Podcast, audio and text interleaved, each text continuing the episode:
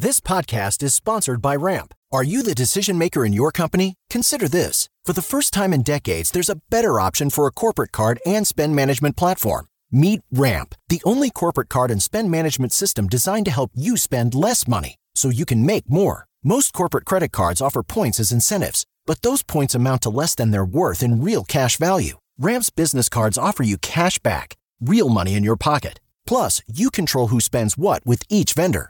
And Ramp software collects and verifies receipts automatically, which means you'll stop wasteful spending and close your books in hours instead of days. Businesses that use Ramp add up to 5% to their bottom line the first year. If you're a decision maker, adding Ramp could be one of the best decisions you've ever made. And now get $250 when you join Ramp for free. Just go to ramp.com slash easy. Ramp.com slash easy. R-A-M-P dot com slash easy. Cards issued by Sutton Bank and Celtic Bank members FDIC terms and conditions apply. So, a lot of listeners have questions about. We've kind of talked very briefly about early retirement, that it exists, it's a concept before on the show. Um, but I know most of our listeners are busy trying to figure out how they are going to even save for retirement, let alone early retirement. But I really wanted to address this because I think it's really interesting, and I am actually pretty active in the community of people that are interested in early retirement. So we have two awesome guests today. Our first guest is Deacon Hayes, who's the founder of WellKeptWallet.com and the author of You Can Retire Early. He has been a contributor for the U.S. News and World Report, Investopedia, Clark Howard, and more. And I'm really excited to have you on, Deacon. Yeah, I'm excited to be here. Thank you. So, let's just assume we know nothing about the concept of early retirement. What exactly is your definition of early retirement? And like all the people I know of that early retire, like work in a tech company that sells out or they invent something like silent Velcro. Is that what you need to do to retire early? No, no, no. And I think, yeah, really focusing on the definition first would be being able to do what you want when you want, right? When you work for somebody else as an, as an employee, they tell you when to come in. They tell you how much you make. You know, you have to uh, ask for vacation off, those type of things. So early retirement, in in my definition, is you don't have to do any of that. You you basically have the the ability, the financial resources to do what you want when you want. Um, and there's three different paths uh, that you can do that. And uh, the first one is going to be real estate. Second one would be stock market. Third one, entrepreneurship. Um, and th- there's just multiple ways and, and multiple different you know people, income levels that can achieve it. It's not just for those that sell out a tech company. So you just said three incredibly scary words: real estate, stock market, and entrepreneurship. I guess I should say that's five. Uh, all of those things sound pretty terrifying if you're used to working for a traditional employer. Um, what are kind of like what are the basics of what real estate, stock market, and entrepreneurship look like when it comes to early retirement? Sure. So for some people, if they're more hands-on and they like to, um, you know, fix up things, um, you know, real estate could be a good option because you could buy low and be able to, you know, fix it up yourself and put a tenant in there and be able to rent it out and cash flow it. Um, and so, you know, basically just being able to say, okay, let's figure out how we can come up with enough money, and, and typically it's going to be 10 to 25 percent uh, cash down to buy your first investment property um, and you know fix it up, rent it out, and then buy your second and your third and your fourth. And depending on how much income you need, that you know will determine how many rental properties you need. So um, you know that, that's that's oversimplified, but that would be that first route. Uh, the second route, which most people are familiar with, is the stock market, right? Which is kind of what anybody who invests for you know regular retirement, they're going to have a you know 401k or an IRA of, of some sort. Um, and you know, but the reality is, is you can't touch those dollars until you know you're 59 and a half. And yes, you can do some conversions and things like that. But the reality is, is you'd have to figure out ways to be able to invest for um, you know getting your money out sooner rather than later if you're going to retire early. Um, and so a lot of times that could be like an individual brokerage account. Um, but basically, just finding you know index funds is kind of the way that I lean, and ETFs where you know here's things that have proven track records over time uh, that I can kind of look at and say, hey, I can forecast this percentage that I'm going to get over time. Um, and so that's the second way. And then entrepreneurship is actually my favorite uh, because it involves more creativity. It's definitely for more people that are risk takers. It's not for uh, the faint of heart. So, um, you know, there are ups and downs, but I, when I talk about entrepreneurship, I like to bootstrap businesses. I don't like debt. I don't like outside capital. I like to work with your skill set, work with your, um, you know, the things that people are willing to pay you for, and build something, and then hire someone that can basically run it, right? So you build it, and then hire someone to run it, and then you can kind of remove yourself from the picture, have that time that you're looking for. So that's kind of a basic overview of the of the three different areas. I mean, that all sounds excellent, but all of that sounds like things where you need to have some money to get started in it, right? So like how, talk to me about how you know in your book you you talk about how early retirement is possible for folks at a variety of income levels, but um, you know in a if I live in Portland where the you know I make twenty five thousand dollars in the a year and the average house is close to 450. I think actually we just crossed the $500,000 threshold for the median house in Portland. What what does that look like? Can you share an example of someone with a median or a low household income that actually achieved early retirement? Um, like what are kind of the factors in that? Sure. So uh, you know each each different path has its advantages. So the one that has the most advantages in what you're talking about would be entrepreneurship. Um, and there's a there's a great book. Um, I think it's called the Hundred Dollar Startup, where he talks about all of these people. These are real life people that have created businesses on you know like a hundred bucks or you know less. I think it's less than a thousand is really kind of the metric. Um, and so you can say, okay, maybe you only make twenty five thousand dollars, but if you got a skill set where you know there's this uh, there's a guy that he sharpens barber scissors and makes like fifty bucks per sharpening so if he does five of those a day, that's two hundred and fifty dollars, right? Right. So at some point, um, you know, you, you do that, you know, one day a week. That's an extra grand a month, right? Um, so you start to look at like, what are my skill sets? How can I make money with it? And think beyond your current salary, your current, you know, situation. And that starts to unlock a lot of opportunities, right? Because at some point, that guy that sharpens barber scissors could actually have an apprentice and he could pay that apprentice, let's say twenty dollars, right? And then he makes the, the spread, which is thirty dollars. So um, it, it is less about how much you make, and it's about what you do with what you make. And so the entrepreneurship route kind of lets you do it with less capital. The real estate route, uh, that would definitely, you know, you, you can't do zero money down. You have to put some skin in the game. So that would involve capital. Uh, stock market, that that's something where if you can live a more frugal lifestyle, and when I say frugal, I don't mean like beans and rice. I mean you know, you just are very cognizant of the, the decisions that you make to where you can save yourself an extra 500 or 1000 bucks a month to go towards, you know, this early retirement in the stock market. Um, then, then it's a matter of just automating it, right? And saying, okay, I've cut my expenses down to this much and I have $500 a month to put away towards retirement and 500 times, you know, 12 is 6,000 and then you multiply that out in your return and then you can have a target retirement date. So, uh, very simple but not easy. yeah, totally. This all sounds simple but not easy, right? The uh, right. yeah, I'm also with real estate. You know, I'm I'm one of those people that's um uh, like there's uh, I was hoping to buy you know to live in and and also as an income earning property, but Portland got really crazy. But one of the folks that I'm a huge fan of uh, is Paula Pant from AffordAnything.com, who's a big proponent of don't you don't need to buy where you live if you're buying for um, having some sort of passive income you know separate income. She's like yeah houses are really expensive where you live. That doesn't mean you ha- if you're buying for an investment property you don't necessarily need to buy in the same city as where you live. Um, and you buy based on the numbers of rental income as opposed to buying based on the numbers uh, buying based on what you want to live in what actually is a good investment um, and that can be a really excellent way to build up income if you even if you are you know renting in your own town.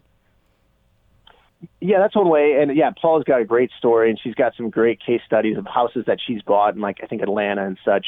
Um, the, the, another one that i like even better is um, maybe buying like a duplex right where you live in half of it somebody lives in the other half and they basically pay the mortgage right um, and and so that that's a great way to get started. Where if it's really expensive where you are, you know, if you have that that availability to buy a duplex um, or even more, um, that'd be something worth considering as well. Right. As long as you don't live in a city where a duplex is absolutely out of reach, right? The average sure, duplex sure. in Portland is like a million dollars, which you are not going to be able to finance. uh, right, you right. are not going to be able to finance on a normal income, unfortunately. Uh, Um, yeah. So I you you mentioned being frugal and li- living on uh you know doesn't necessarily mean living on beans and rice, but in your book you really talk about how living on a budget is a really big factor uh, in creating an early retirement plan. So we talk about budgeting all the time and on Oh My Dollar, and we're a huge fan of it. But what sort of considerations go into budgeting for early retirement compared to just normal budgeting? Yeah, so think about it this way: every purchase that you make will impact your ability to retire early, right? And so it's really being conscious of how important is this purchase. And so, you know, sitting down, having a budget, I, I actually like to start with a spreadsheet or, you know, at least a piece of paper so I can see everything in one place. And then, you know, there's lots of tools and stuff that you can use like Mint and Personal Capital that are free. But, um, you know, really putting it down on paper and going through line by line and saying, is is this expense necessary? If not, I need to get rid of it.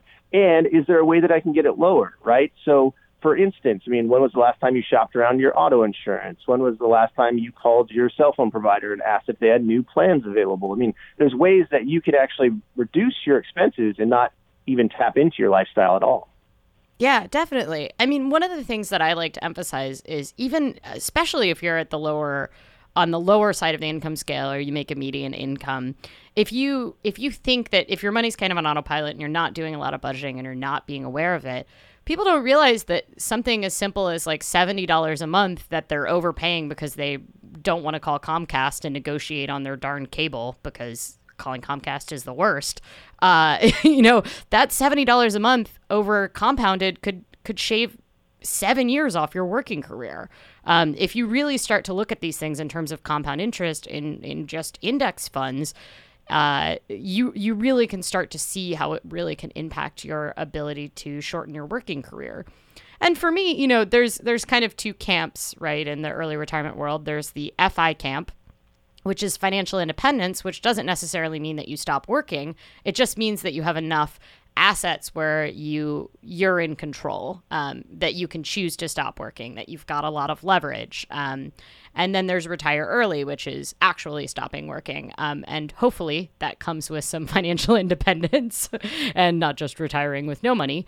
Um, and i think i think that that's a really people here retire early and they go but i like my job so why would i want to retire early? And understanding that having those assets gives you so much leverage. It gives you the ability to change your mind as compared to, oh my God, if I lost my job next month, I would I would be out of my house. Yeah, and, and I def I definitely lean more on the financial independent side because I actually enjoy working. Um, but I think what what it is is I, I used to work for a financial planning firm, and I remember I was going to go to Disneyland with my family, you know, and and I, I asked for the time off, and they said, "Oh, you know what? Um, Black Friday is actually a half trading day, so you have to work that day." Oof. And I'm thinking, like, oh my gosh, we have hotels, we have tickets, we got all this stuff, and now I might not be able to go. You know, I and, and I'm like, this is this is a big deal. It's like they control my life, you know.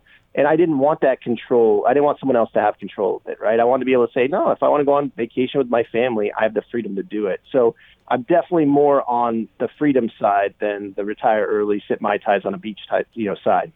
Right. Yeah, no, totally. And that's I so what but what is the difference between financial independence and just being self-employed? Because we have lots of broke freelancers that are listening to this and are going like sure i can go to disney whenever i want but i can't really afford it. So uh, you know what what what's that difference? Yeah, so it's going to be that that those financial resources, right? So do you have enough financial resources that no matter if you work or not, you're going to be okay. You can afford any Disneyland trip. You can go to the Blue Bayou and eat dinner there and not have to bring your own food into the park, you know. Um, and so really just uh, that you have enough financial resources to cover your expenses basically for the rest of your life.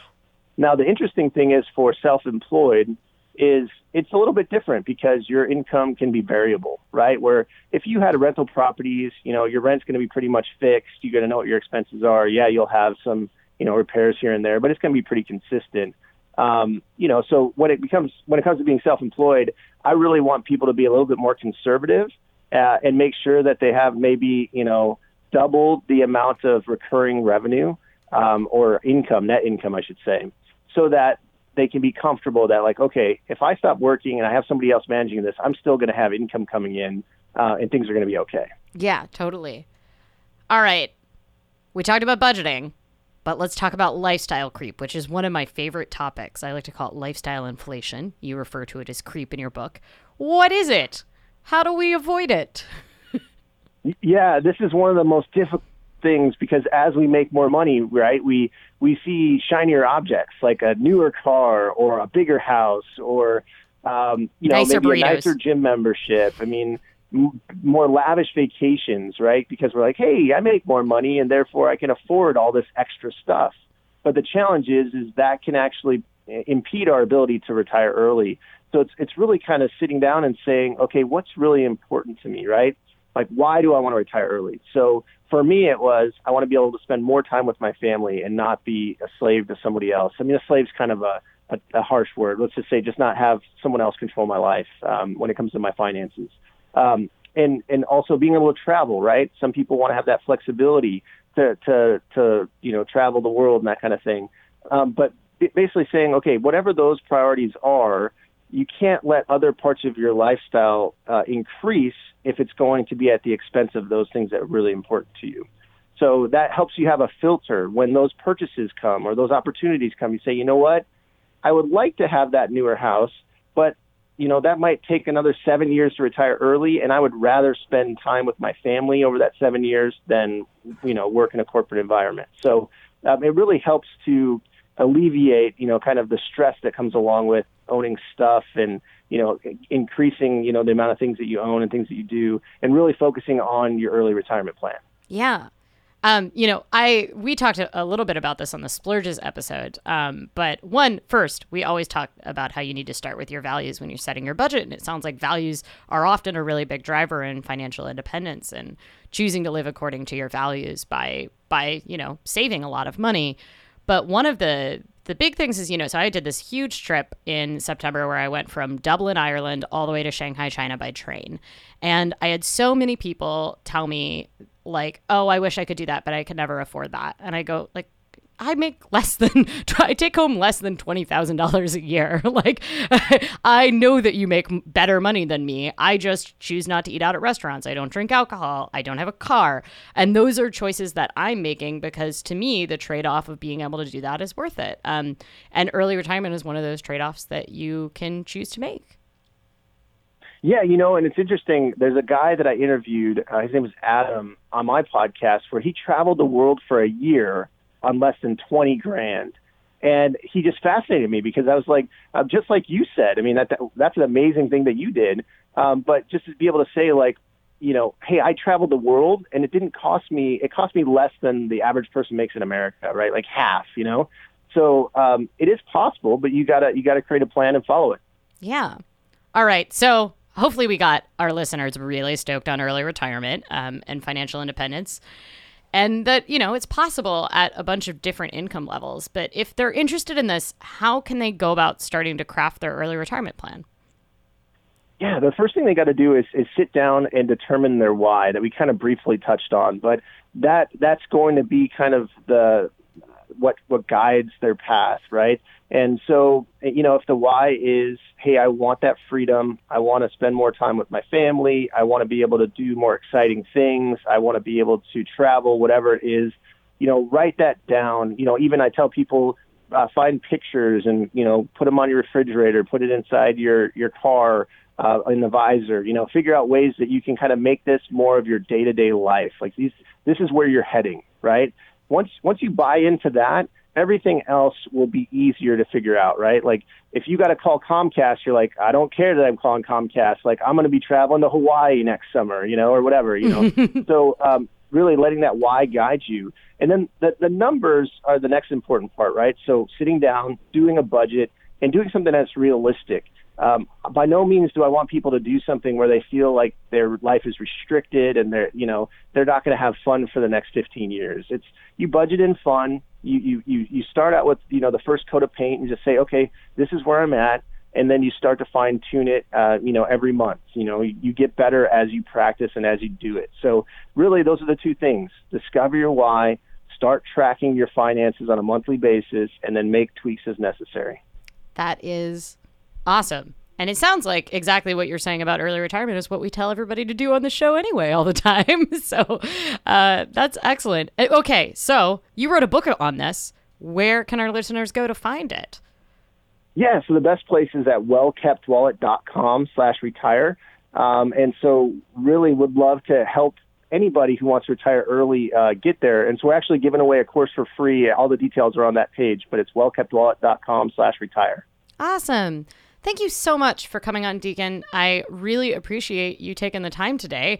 And I hope our listeners are really stoked about early retirement and realize that it is possible at a bunch of different income levels. I hope so as well. Thanks so much for having me on. Thanks a bunch. Bye.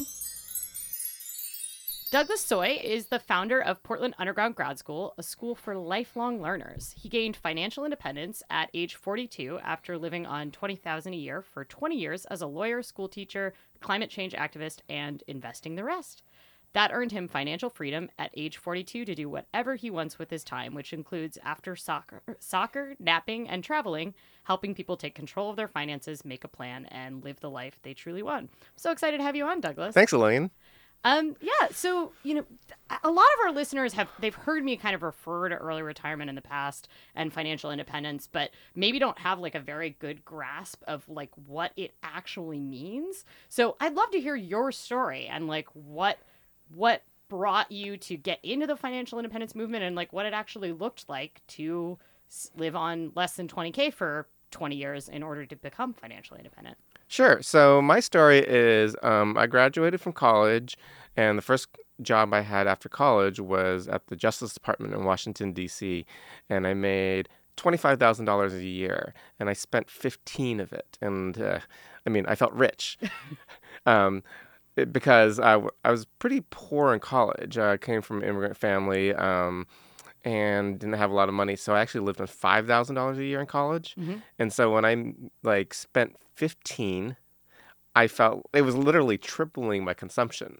Yeah. Um, and so at age 22, I just sort of like made a philosophical decision, both um, in terms of my own finances, in terms of um, the environmental impact, and just generally a philosophical desire not to have too much.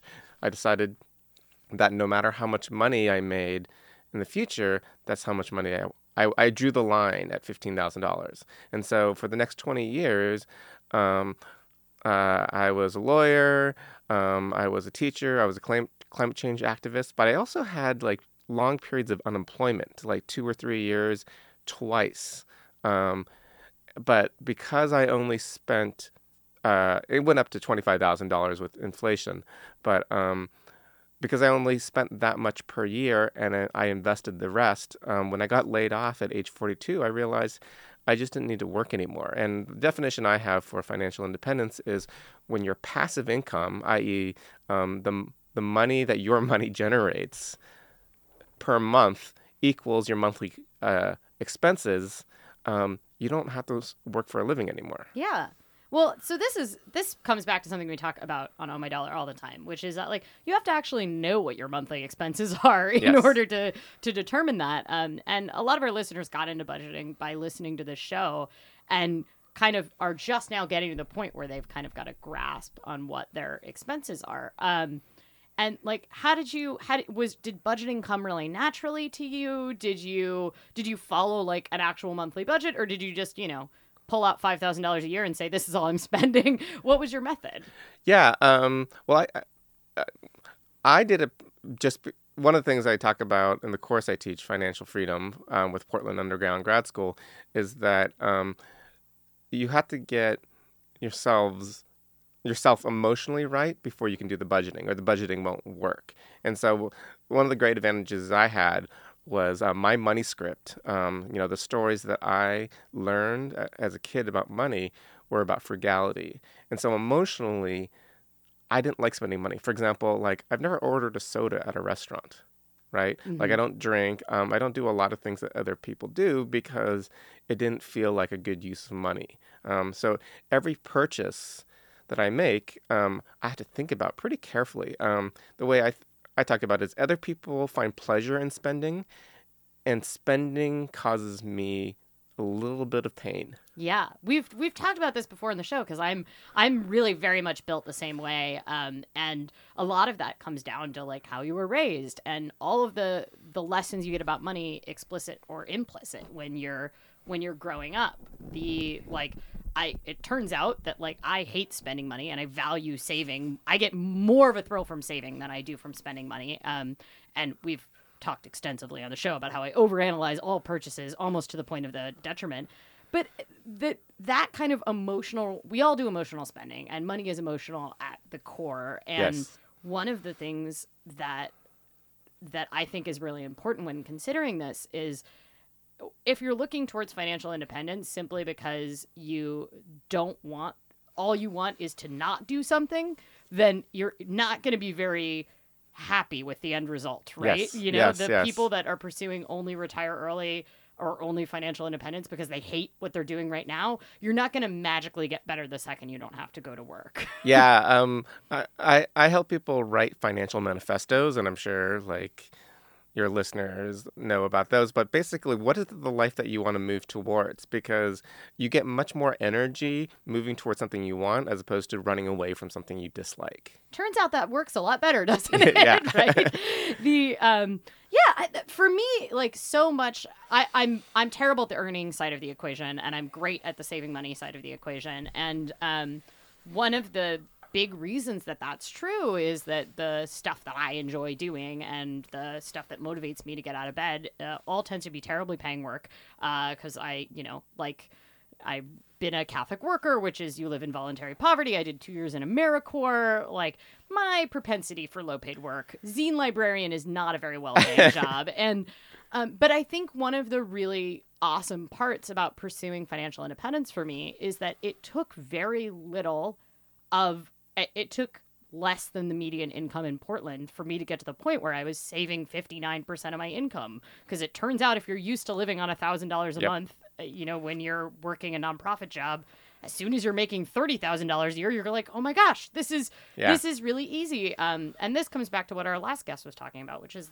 avoiding lifestyle creep Yes. so you are a lawyer yes. lawyers, public interest lawyers, even who don't make quite the money that corporate lawyers do, they still are surrounded by other lawyers who have this expectation that because you are a lawyer, you should have the house and the car and everything to go with it. How did you avoid lifestyle creep? Um, I guess this again. My my money scripts were just stronger than what I was what was around me. Like I just I never wanted to spend money. Again, it still hurt more um, than it felt good. I think one of the interesting things, and I totally agree with everything you're saying, Lillian, is um, you know in in the Millionaire Next Door, one of the things they talk about is that um, high net worth families do two things. They play both great defense and great offense. And you know, for your listeners and for most of the people uh, that come to Pugs and take my course, most people play pretty good defense because they have low um, salaries, right? And so they've learned to live um, on not very much. And your story is super impressive 57 or 59% um, savings rate off of a low income is fantastic. But um, one of the things is that at some point it becomes easier to produce great offense, which is producing more income, than it is to to um, cut any more fat off of your consumption. So one of the things I, I like to talk to people about is um, instead of trying to script and save even more, you're going to actually find greater greater savings by just producing more income each year. Yeah, this is the part that I'm still not very good at. we, as I've said on the show before, this is about how to manage your money, not how to find more of it. Um, the, uh, but you know, so, but that's one of the things. Like, so you have this very helpful money script, and so do I, where we're we're super frugal. I might even say cheap in my case. Um, but and that like people are like, oh, that's great and that's excellent, but that's not what I value. Like they're like, I'm naturally a spender, or like, but I really like shiny, pretty things how how do you help people work through kind of like money scripts that are really hurting their ability to build wealth Yeah, I mean, one of the things I, I talk about is um, what is it that you really want in life? And f- for me, like, um, the question always goes back to what is wealth? And for me, um, like, wealth is time. It's time to do the things that I want, you know, be creative, um, you know, go travel. Like uh, later this year, I'm doing a round the world trip uh, for three months. Um, um, and for me, wealth is being able to do what you want. It's not having more things and spending 40 hours a week um, at a job for 40 years. And actually, the vast majority of Americans ages 55 and above, 55% of Americans do not have any retirement savings. They're going to rely on Social Security, which is not enough.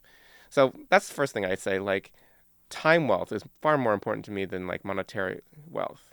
Um, and you know, I'm sure your listeners know about this. Like, you can buy things, but it's only a momentary pleasure when you buy things, and then um, you have to buy more to keep on getting that pleasure. One of the things I like talking about is the Swedish word lagom, which means enough. And in in Swedish, uh, lagom or enough is better than too much. So mm-hmm. a lagom house is better than having too much house. Lagom meal is better than eating too much. Um, and so having the satisfaction of enough is much better than just always grabbing and grasping for more. Yeah, all the people I know that seem to be very well adjusted about money, a lot of which are, you know, much later in their life uh, than me, but but have really what appears to be very healthy attitudes about money. Almost all of them have gotten to that point where they realize that like acquiring stuff is not um doesn't feel as good as as kind of that momentary glee of like, "Oh, I got this thing." And you know, one of the things we've we've talked about before on the show is this idea that acquiring acquiring things that you don't hold on to really can often make you feel worse in the in the tail end, right? So like I one of my the my big kind of it's the common the common phrase in the financial independence community is gazingus pin, which is essentially the thing that I get that I like to purchase that I don't actually know why I accumulate it and it doesn't add that much value to my life are like pretty stickers. I really like stationery, like exceptional stationery. And that's the thing where like I will get this like I'm going to get a new planner and it's going to solve all the problems in my life and it's going to be the best paper ever. And then the worst feeling to me is that I spent money. I spent forty dollars on this planner, and it's July, and I've stopped using it. Yeah. And um, and I I think that tapping into the understanding that that it's that often buying things is very fleeting can really change things. But if you're coming from if you're coming from a poverty background and you've always not had enough, there enough is it always going to require more, not less. How do you break that script that's there? Because that's something that I like. I've always really struggled with. You know. Yeah, one of the things I, uh, you know, again, um, yeah, that's tough. Like, uh, I, I think a lot about um, wealth in relation to uh, race and poverty. Um, and that's something we discuss in my course. But um, that emotional feeling of not having enough that comes from so from society, right? Not having enough, and more importantly, not being enough, is something you can't solve with money anyway. Um, and so uh, I have a friend, African American, who has dug himself out of that um, hole, if that's the right metaphor. One of the things he tells um, uh, tells people is um, the best way to do it is realize your future self. What do you want your future self to have? And um, when you can think about projecting to the future, it helps delay what you feel like you need in the present. Yeah, definitely. We talk about the future self all the time. You're hitting all of the notes. the, this is, we talk about future self all the time on this show. Um, so, you know, one of the things I was really interested in talking about was the behavioral a- aspects of fire. You know, it's it's pretty easy. Like, if you're interested in financial independence, retire early, you can find plenty of places on the internet where there's very excited people about it. Um, but what is actually necessary for people to do it? Like, what support systems do you need? What systems do you need to set up for yourself? What kind of community do you need to set up? Um, like, what does that look like? Yeah, I mean, that's the, the question that I've been trying to to crack um, in my financial freedom course. Um, like, yeah, there's tons of resources on the internet if you want to learn about this. And like, um, you know, I belong to a bunch of Facebook groups about fire, fi- uh, financial independence, retiring early. Um, a lot of people love talking about it, but there's a huge step be- between learning and doing. and um, making things actionable. And you- you're actually hitting all the right notes already. Um, it's, it's the number one thing for long-term success is a is a support system. And so the metaphor that I use is um, is the gym. Um, apparently, if you join a gym, you're 17 times more likely to reach physical fitness goals than you are if you don't join a gym. Interesting. And you know, um, the opposite side uh, is you know just having intention and just hoping. Like uh, apparently, less than 10% of people who make New Year's resolutions actually achieve them, right? Because um, there's a difference between a system and a goal. Like a goal is like I want to, you know, reach financial independence in 10 years. But a system is like, what are you going to do on a daily or monthly um, level that is going to get you there, and who's going to support you, and what's your learning system, and what's your uh, what are your intentions on keeping this up? Yeah. So one thing that's been really helpful to me, um, and I I haven't really recommended this blog very much because he curses a lot, and I also think he tends to cater to people with higher incomes and married folks um, more than my show does. But uh, the community on the forums, on the Mr. Money Mustache forums, are actually like, I went and I keynoted at the Camp Mustache Canada event, and I like half the people I hang out with in real life are people that I met through this internet forum of people that are interested in financial independence and retiring early. And, you know, most of the time when we hang out, we don't really talk about, we're not there to talk about financial independence, but it's this thread that's running through where you openly acknowledge that, like, if I make this financial choice, I am trading off, you know, years of working, you know, like I'm adding years to the time to takes me to retire. And that kind of, that thread runs through when you have other friends that are educated about this. Yeah. And what's also like, you know, you're the, the the saying is that you're the average of the five people you spend the most time with. And it turns out if you've got a lot of uh, cheap friends it helps you be cheap. Oh, yeah. and it helps you also save money. If other people have this value of saving money and being able to value their time in this way it really helps trickle down to the way that you spend your life. Um, you know i got my i got my partner on board with um, financial independence. And very quickly when i when i first met them they had only champagne and orange juice in their fridge. That was the only groceries they had in their house, and otherwise ate ate out every single meal. And when I sat down and ran the numbers with them and said, like, you could actually be financially independent in a couple years if you, you know, made some of your food at home and didn't spend all your money on champagne and orange juice, um, then it very quickly it was like, oh, there there's this shift, you know, and the amount of money they were spending dropped by like you know five fivefold or something like that in a year.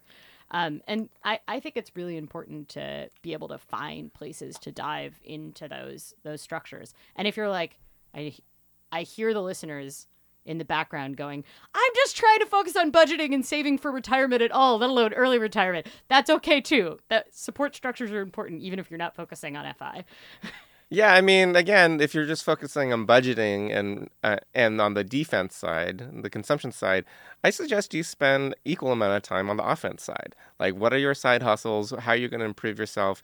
Um, be able to earn more income in the present career you have, or change to a career that would actually earn more income. Again, I think that's just as effective as budgeting. Yeah. No, I definitely agree. Um, so, one of the things that your course looks into is the hidden assumptions of consumption and debt in our capitalist system. Um, can you give us an overview on kind of how that social pressure can influence our financial planning? Well, it's, it is what you're. Uh, what is the term you use? Uh, gazil, Gazingus pen. gazing, gazing, gazingus pens. Like, so one of the things with consumerism is um, we buy gazingas pens because the uh, consumerism, and if you study any marketing, you realize that consumerism is based on the idea that we're going to trigger an emotional need you have, a hole that you feel in your system, and we're going to keep on activating it and then provide a solution, which is our product. And so that is, and that, that actually goes back to the idea of lagom or enough. Like, if you realize you're enough without having to buy anything, um, suddenly you don't actually feel the need to buy anything. Mhm. Um, and so the hidden assumption of capitalism and of consumerism is if I buy this, I'm going to be happy, i.e., I'm going to fill that emotional hole that they triggered. And it's extraordinarily exploitative and unhealthy. Um, quite frankly, you know, I, I, I don't know if they actually have studies, but if you watch less TV, um, you're going to desire things less and you're going to have um, less desire um, to fill holes that you didn't even know you had. I mean, this comes just at the very simplest ad blockers on the internet. It turns out that I don't know that I need these socks with cats on them that say cute phrases if they're not the ads for them aren't following me around the internet, right? Oh yeah, Like, yeah, yeah. One of the things we talked about in uh, last week's show, we talked about curbing impulse purchases, and one of the biggest ways for me to curb impulse purchases is unsubscribe from mailing lists from companies because it turns out that like when I am notified that dresses are fifty percent off at the cute vintage dress company, suddenly I think that I need it and it's really important. But if I don't know about it, I don't feel any less worse. yeah, Lillian. Like a- at- attention is your most precious resource, and that's what they call, talk about with the attention economy, right? Like everyone is trying to buy your attention. If you keep your attention for yourself, you become wealthy. Yeah. Um, this even like the TV thing. It's not just ads. Like one of the things that I notice um, Mhm. watching um, like t- TV shows set up this idea of this lifestyle, Yeah. right? And I spend a lot of time uh, like unconsciously evaluating my own lifestyle against fictional characters' lifestyles who like are large production companies are paying for their wardrobes and i'm Yes. going like oh should i be like olivia pope on scandal and have white wine pajamas that i eat popcorn for dinner in? Like and i think like oh i need lounge wear and then i realized like i was perfectly happy with my like 10 year old scrubs and t-shirt that i wear and hang out in my house in until i saw olivia pope wearing $500 you know pajamas on the on the television. And there's just you get so many messages about what a realistic lifestyle is that is just totally unrealistic Yeah, it's uh, you know it's super interesting if you study like the history of media advertising.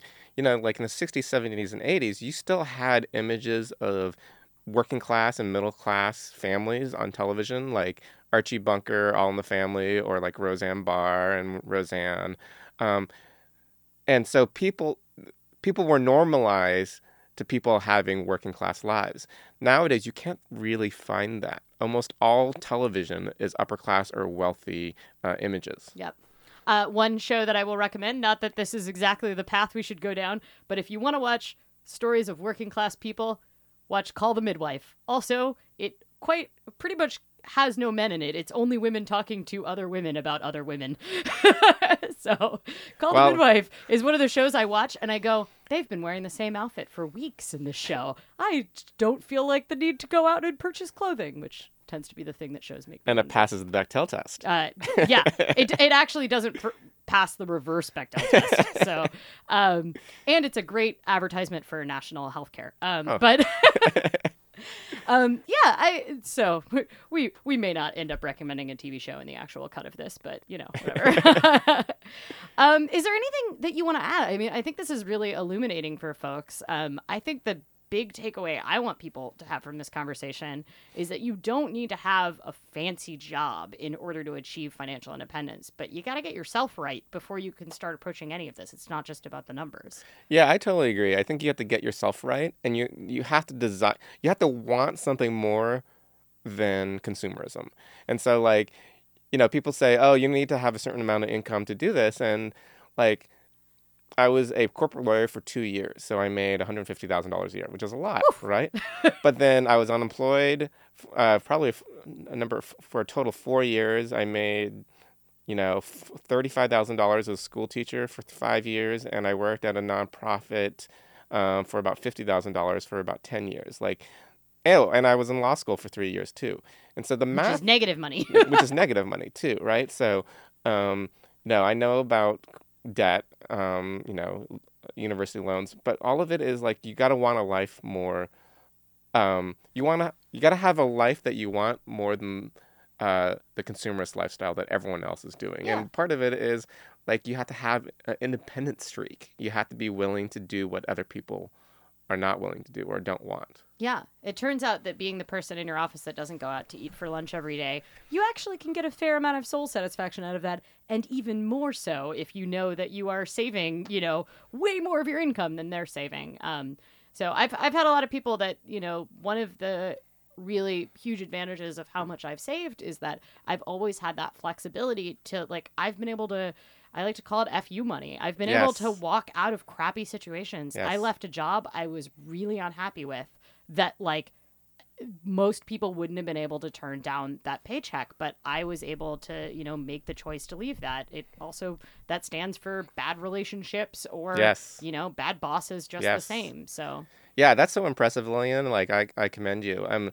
I mean, the reason I call my course financial freedom, it is literally freedom, and it hit me the most. Um, my dad died a few years ago. Um, he died of ALS, and um, his last piece of advice for me was, "Don't wait for anything." Um, he said he'd waited his entire life to do things. Um, and he couldn't do them anymore. Like our family are big Chinese patriots, but we had to flee the communists uh, in '49, and my uh, dad never uh, stepped foot in China, and he was waiting till retirement to go home to his homeland and see it. Um, he and my mom wanted to go to Europe. They worked all their entire lives to save. They wanted to go to Europe, and because he got ALS, um, they couldn't. Um, and he died at age 65. And so one of the things I, I think about is we're not guaranteed any lifespan. And so by retiring at age 42, what I'm doing is functionally I'm buying time, right? Like I'm not buying things, I'm buying my life back. And that goes to the, you know, the book, Your Money, Your Life. But to me, life is far more precious than like any bauble, like any like cat socks. yeah. So I mean, the cat socks are excellent, but I really don't need them. the uh, I I just want to share this. This probably won't make it in the cut, but your story really reminded me of my. So my grandparents were both Depression era immigrants, and um, they died millionaires. My grandfather died a millionaire, my yaya had preceded him by by a couple years. And they both they came from Greece and Croatia, and they were going to do a big. Once all the kids were in college, they had five kids. They were going to do a big tour of um, you know take a boat and go to both Greece and Croatia back to the places that they they hadn't been. My grandfather left when he was thirteen; he hadn't been back, and um, they chose not to go because of money. And when we found out that they had died millionaires because they were big big savers, my father, who's who's you know the, my father, this was his father. He got actually very angry because he realized that they had made this choice not to go like the most extravagant version of this trip 30,000 right? Like Right. if they'd been on the best cruise and you know spent months and months uh there like it would have been the most extravagant version of this and they had chose not to do it and they still would have died millionaires. And um and that's one of those things where like that is making a choice with your money that like at, at the outset it looks like something we're proposing which is like don't spend money on on consumer goods and save all of your money. But at the same time they they made a choice not to do something that would have been so valuable to them and they made a choice to do it because of this perceived scarcity in their life despite the fact they didn't really have that Yeah, I mean, what brings uh, like that story? That story is totally poignant. Like, I I've priced. I'm going around the world uh, in April, and I've priced out the trip. The flights are going to cost three thousand dollars. Right, three thousand dollars is really nothing, and like housing, I'm staying with friends around the world. Um, and what I realized is I've never thought about going around the world because it's time wealth that we're all. It's time poverty that Right. we're we're all worried about, right? Like, um, and by buying your freedom, um, what you're gaining is time wealth. Yeah, definitely um we i just talked about this with the last guest but i did this you know huge trip i went from dublin to shanghai by uh, all by train in september and i had so many people that told me like oh i can never afford to do that and i'm like i make less than $20000 a year like and I paid for that all in cash. You can afford to do it, um, but to them it's like, oh, but I don't get time off work. I don't get, you know, and it's like, well, I I set up my life to make the choices to be able to do that, um, and and you can too if you really want that, but maybe you don't really want that, and you're just telling yourself that money is the barrier when in fact there are other things that are. So, well, it's been delightful having you on. Thank you so much for joining us, Douglas.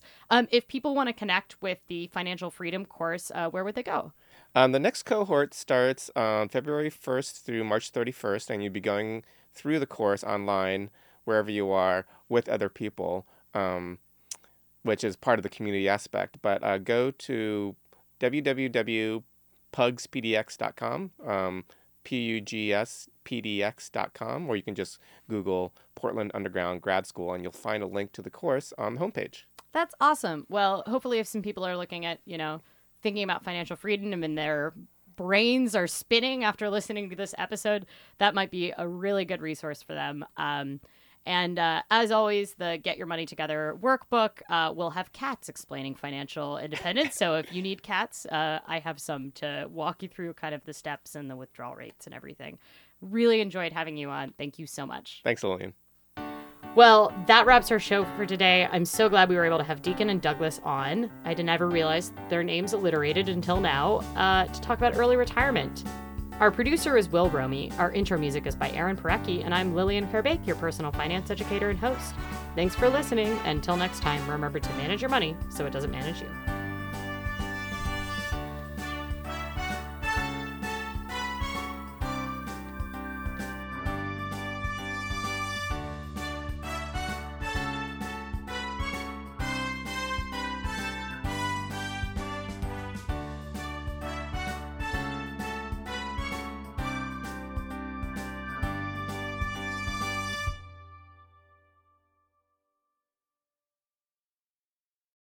Without the ones like you, who work tirelessly to keep things running, everything would suddenly stop.